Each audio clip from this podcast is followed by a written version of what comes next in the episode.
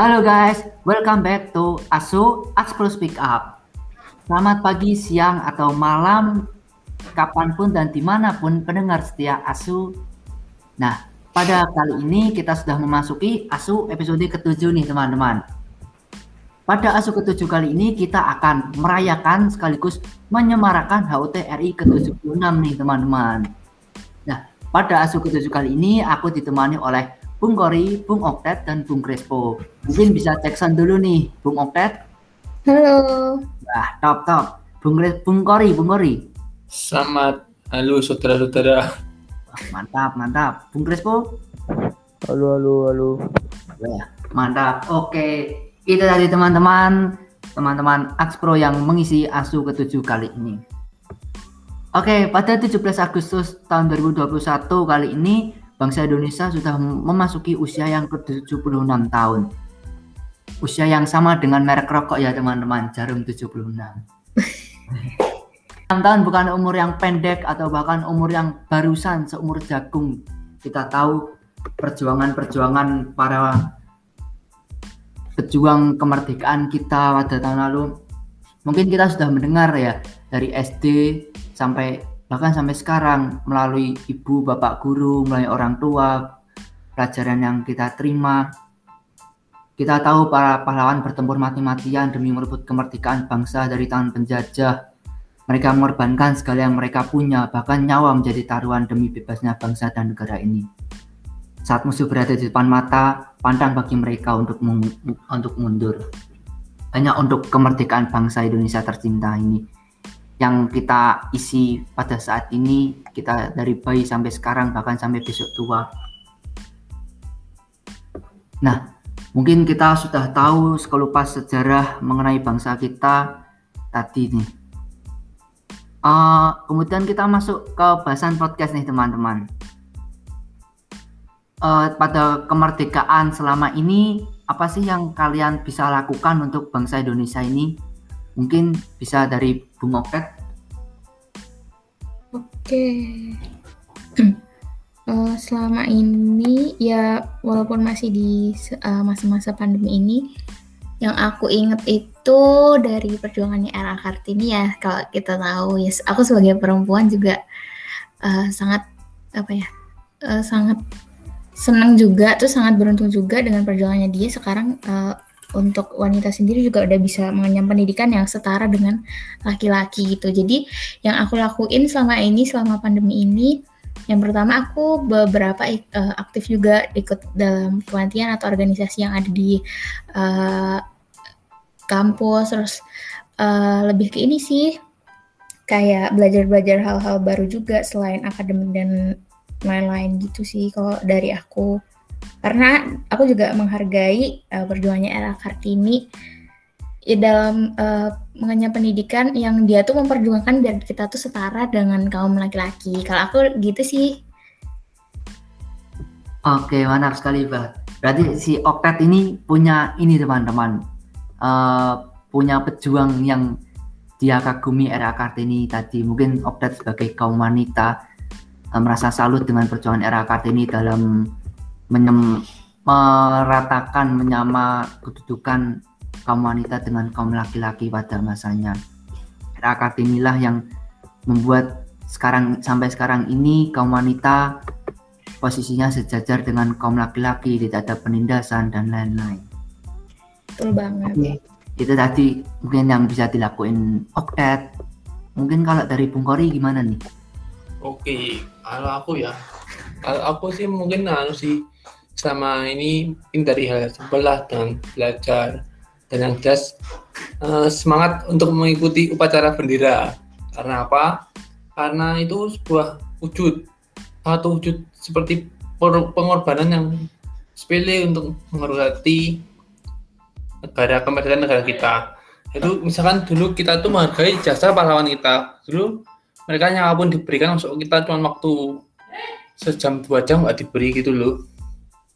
Aku terlihat sembel aja sih aku gitu nih kalau Rick. Oke, benar banget Kori. Kita bisa mengisi kemerdekaan ini dengan hal-hal simpel yang bisa kita lakukan nih teman-teman. Tidak usah muluk-muluk hal yang besar. Mungkin kita mulai dari hal kecil dulu. Yang penting bergerak dan mengayomi apa itu kemerdekaan RI. Oke, itu tadi dari Bung Kori. Gimana nih kalau Bung Krispo nih? Ya, kalau dari aku sih kan bentuk perjuangan kita sama perjuangan nenek moyang kita, pahlawan kita kan beda. Kalau dari sekarang itu perjuangannya itu semakin banyak lah, banyak bidangnya. Misal kalau kita sebagai pelajar atau mahasiswa kan kita belajar itu udah kayak perjuangan lah buat bangsa. Soalnya kemampuan kita nanti akan diperlukan buat bangsa kita juga. Terus aku ini di rumah itu nyoba-nyoba buat usaha gitu kan, bisa bantu orang-orang yang ada di sekitar gitu, bisa dapat pekerjaan. Itu menurutku udah termasuk perjuangan sih.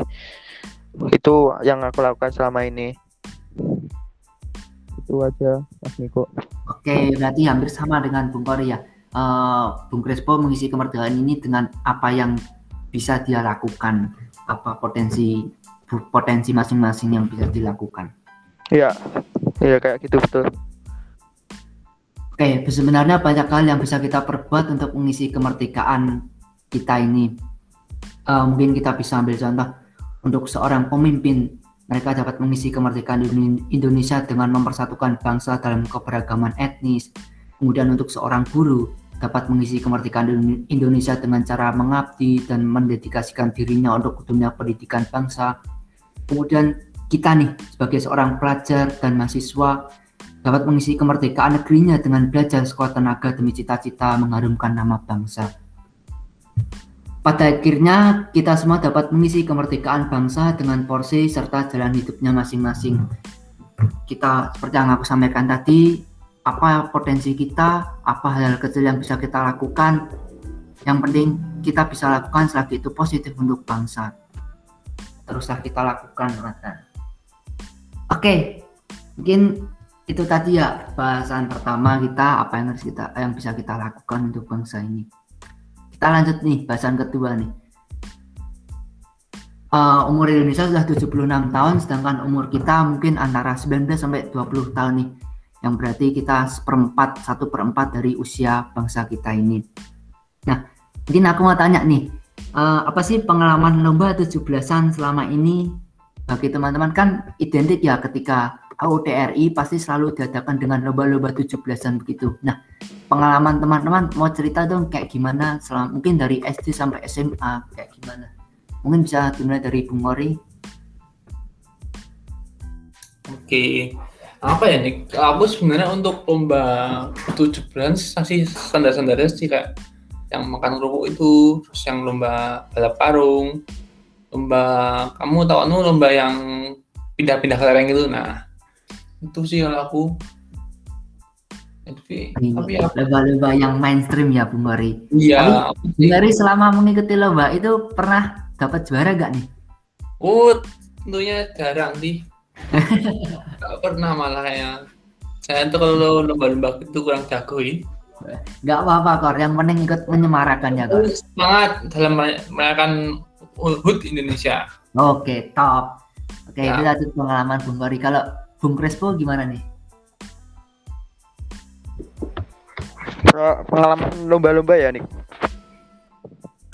Aku itu agak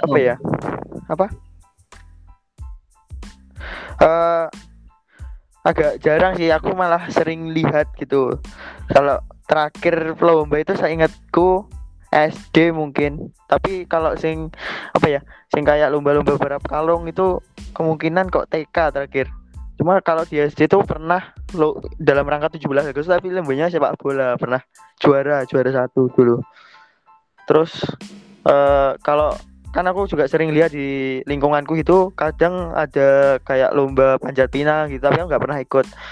Itu kayak menarik, terus aku juga pengen ikut, tapi udah 2 tahun ini nggak ada wisan. Terus sedangkan aku kan masih kecil dulu kan, sing ikut orang dewasa. Ini semoga tahun depan ada lagi. Sudah, itu dari aku. Amin. Mungkin bisa segera pulih nih keadaan Indonesia dari pandemi, agar kita bisa ikut ada lagi lomba-lomba 17-an karena emang kurang afdol ketika kemerdekaan tanpa lomba-lomba 17-an gitu ya. Amin. Ya, tadi kalau Bung Crespo, gimana nih Bung Oktet cerita pengalamannya? Oke, kalau aku sih kalau lomba 17-an dulu seringnya aku ingatnya waktu SMA sih, soalnya aku TK SD SMP itu kayak lupa gitu. Kalau di SMA aku sendiri tuh sering banget ngadain lomba ini loh. Pasti kalian juga apa sih namanya, lomba kebersihan kelas gitu-gitu kan. Terus sama yang paling seru biasanya di SMA aku dulu tuh ada tarik tambang. Biasanya sih yang main tarik tambang itu kebanyakan laki-laki ya, soalnya ya biar dilihat tuh enak aja gitu, kalau perempuan kan kayak ribet gitu. Ya gitu sih paling seru, cuma ya Nick Bukhori sama Crespo kalau menurutku ya 17-an itu lebih kayak identik banget sama upacara. Dan jujur aku kangen banget sih selama pandemi ini kita kan nggak pernah upacara bendera pernah. Terus waktu dulu kita masih sekolah kadang aku kayak ngerasa males-malesan gitu loh waktu upacara, kayak lama banget terus panas gitu-gitu loh. Jujur aku yang paling aku kangenin di 17-an selain lomba paling ini sih upacara.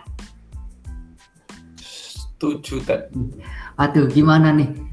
Waktu ada upacara malas-malesan, tapi ketika sekarang tidak ada upacara malah kangen.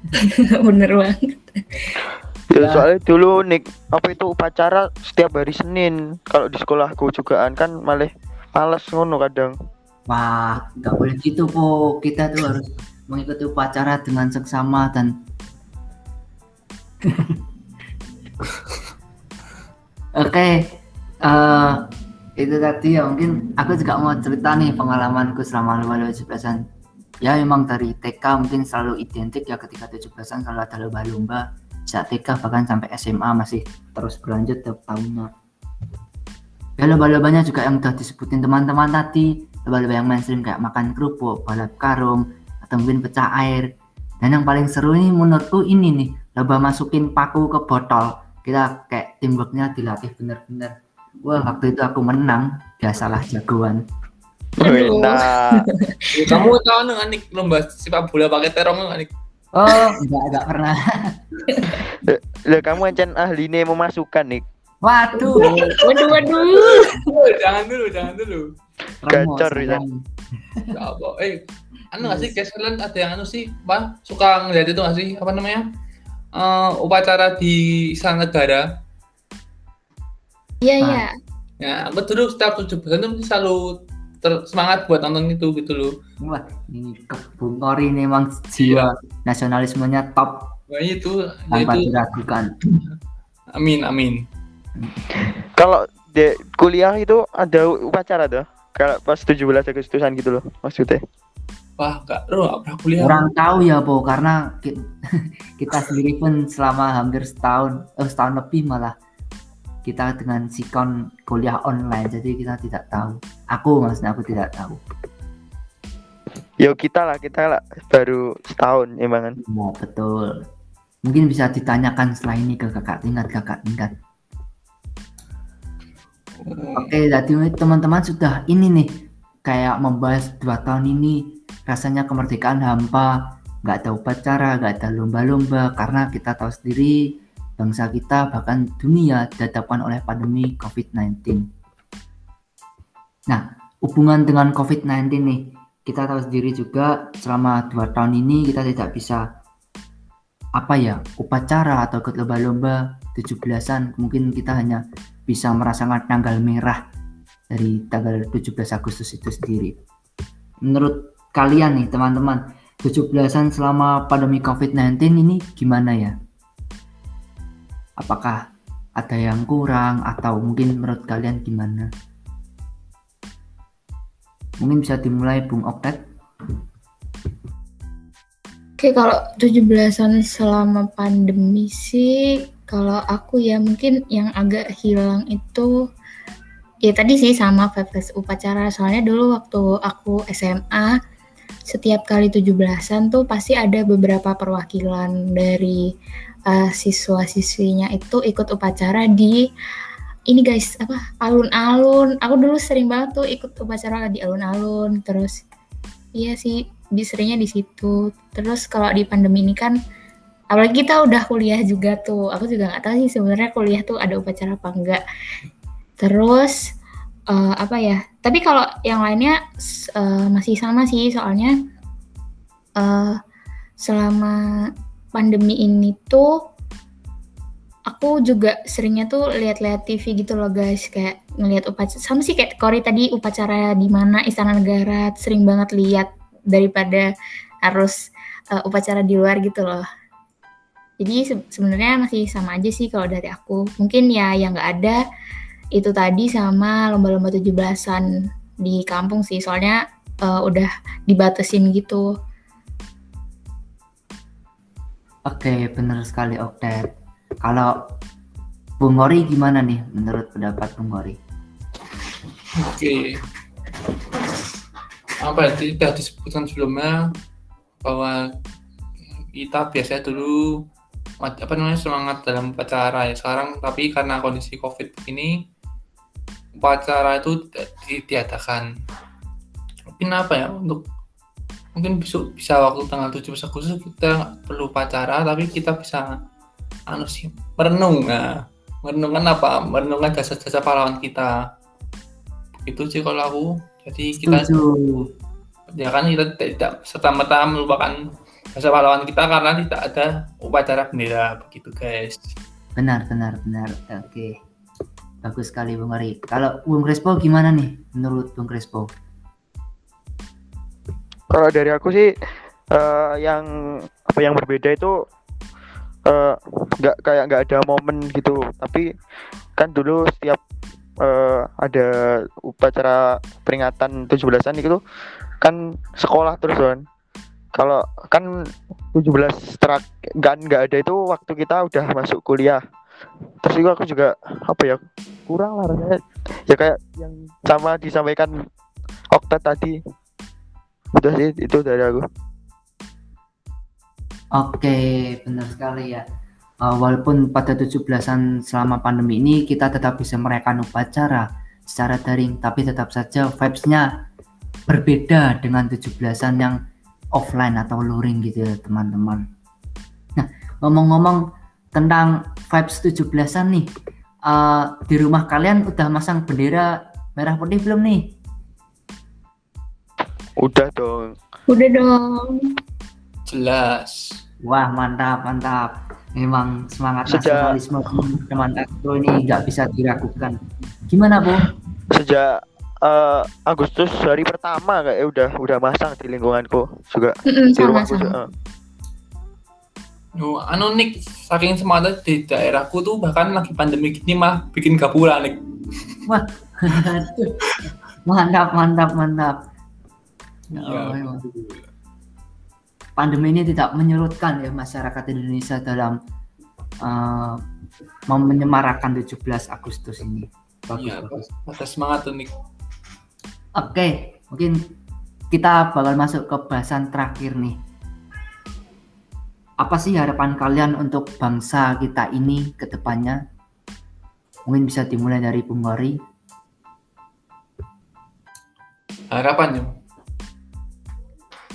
Harapan sih kalau yang terdekat nih, kita semoga cepat-cepat bangkitlah dari pandemi ini. Mungkin bisa dibilang kata-kata pandemi dah sering berkali-kali kita dengar ya, tapi emang yang menurutku untuk saat ini itu sih, menurutku kita harus kompak, bangkit bersama di tengah pandemi ini.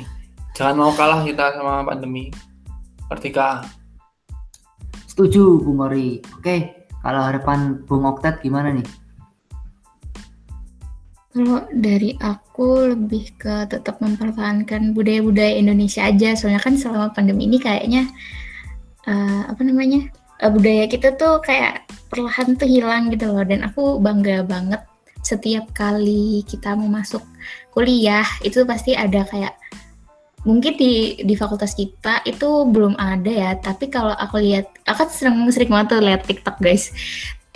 Aku lihat ini loh, punyanya UNS gitu-gitu, kayak memperkenalkan budaya Jawa dan lain-lain gitu sih, kayak walaupun apa ya, di situasi pandemi ini tuh rasanya kayak budaya Indonesia tuh perlahan mulai hilang gitu loh, perlahan mulai dilupakan gitu-gitu. Jadi ya gitulah, tetap dipertahankan. Terus aku juga setuju sih sama yang dibilangin sama Kori tadi. Oke, itu tadi harapan dari Oktet. Oktet berharap untuk kita bisa mempertahankan budaya-budaya kita yang sangat beragam ini dan segera lepas dari pandemi. Kalau Bung Crespo gimana nih? Kalau harapanku sih buat pemerintah ya ini, aku pengen vaksin itu cepat-cepat datang lah.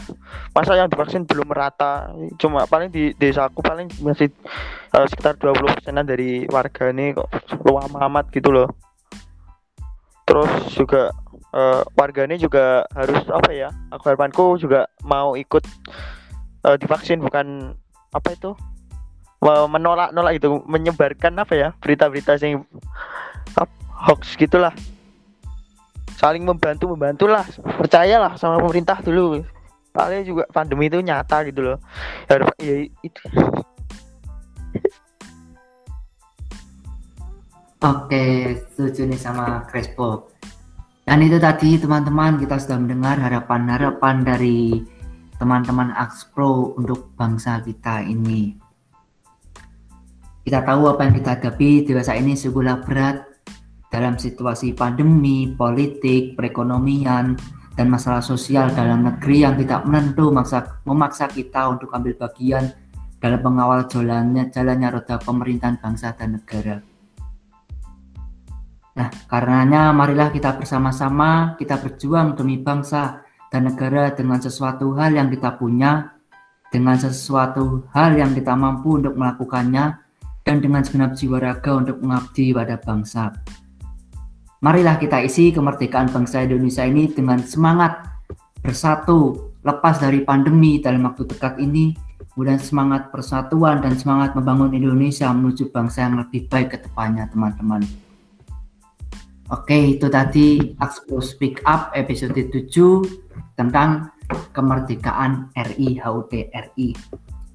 Baik teman-teman, kita tadi sudah mendengarkan nih teman-teman Axe Pro dalam berbincang-bincang untuk menyemarakan kemerdekaan HUT RI tercinta ini.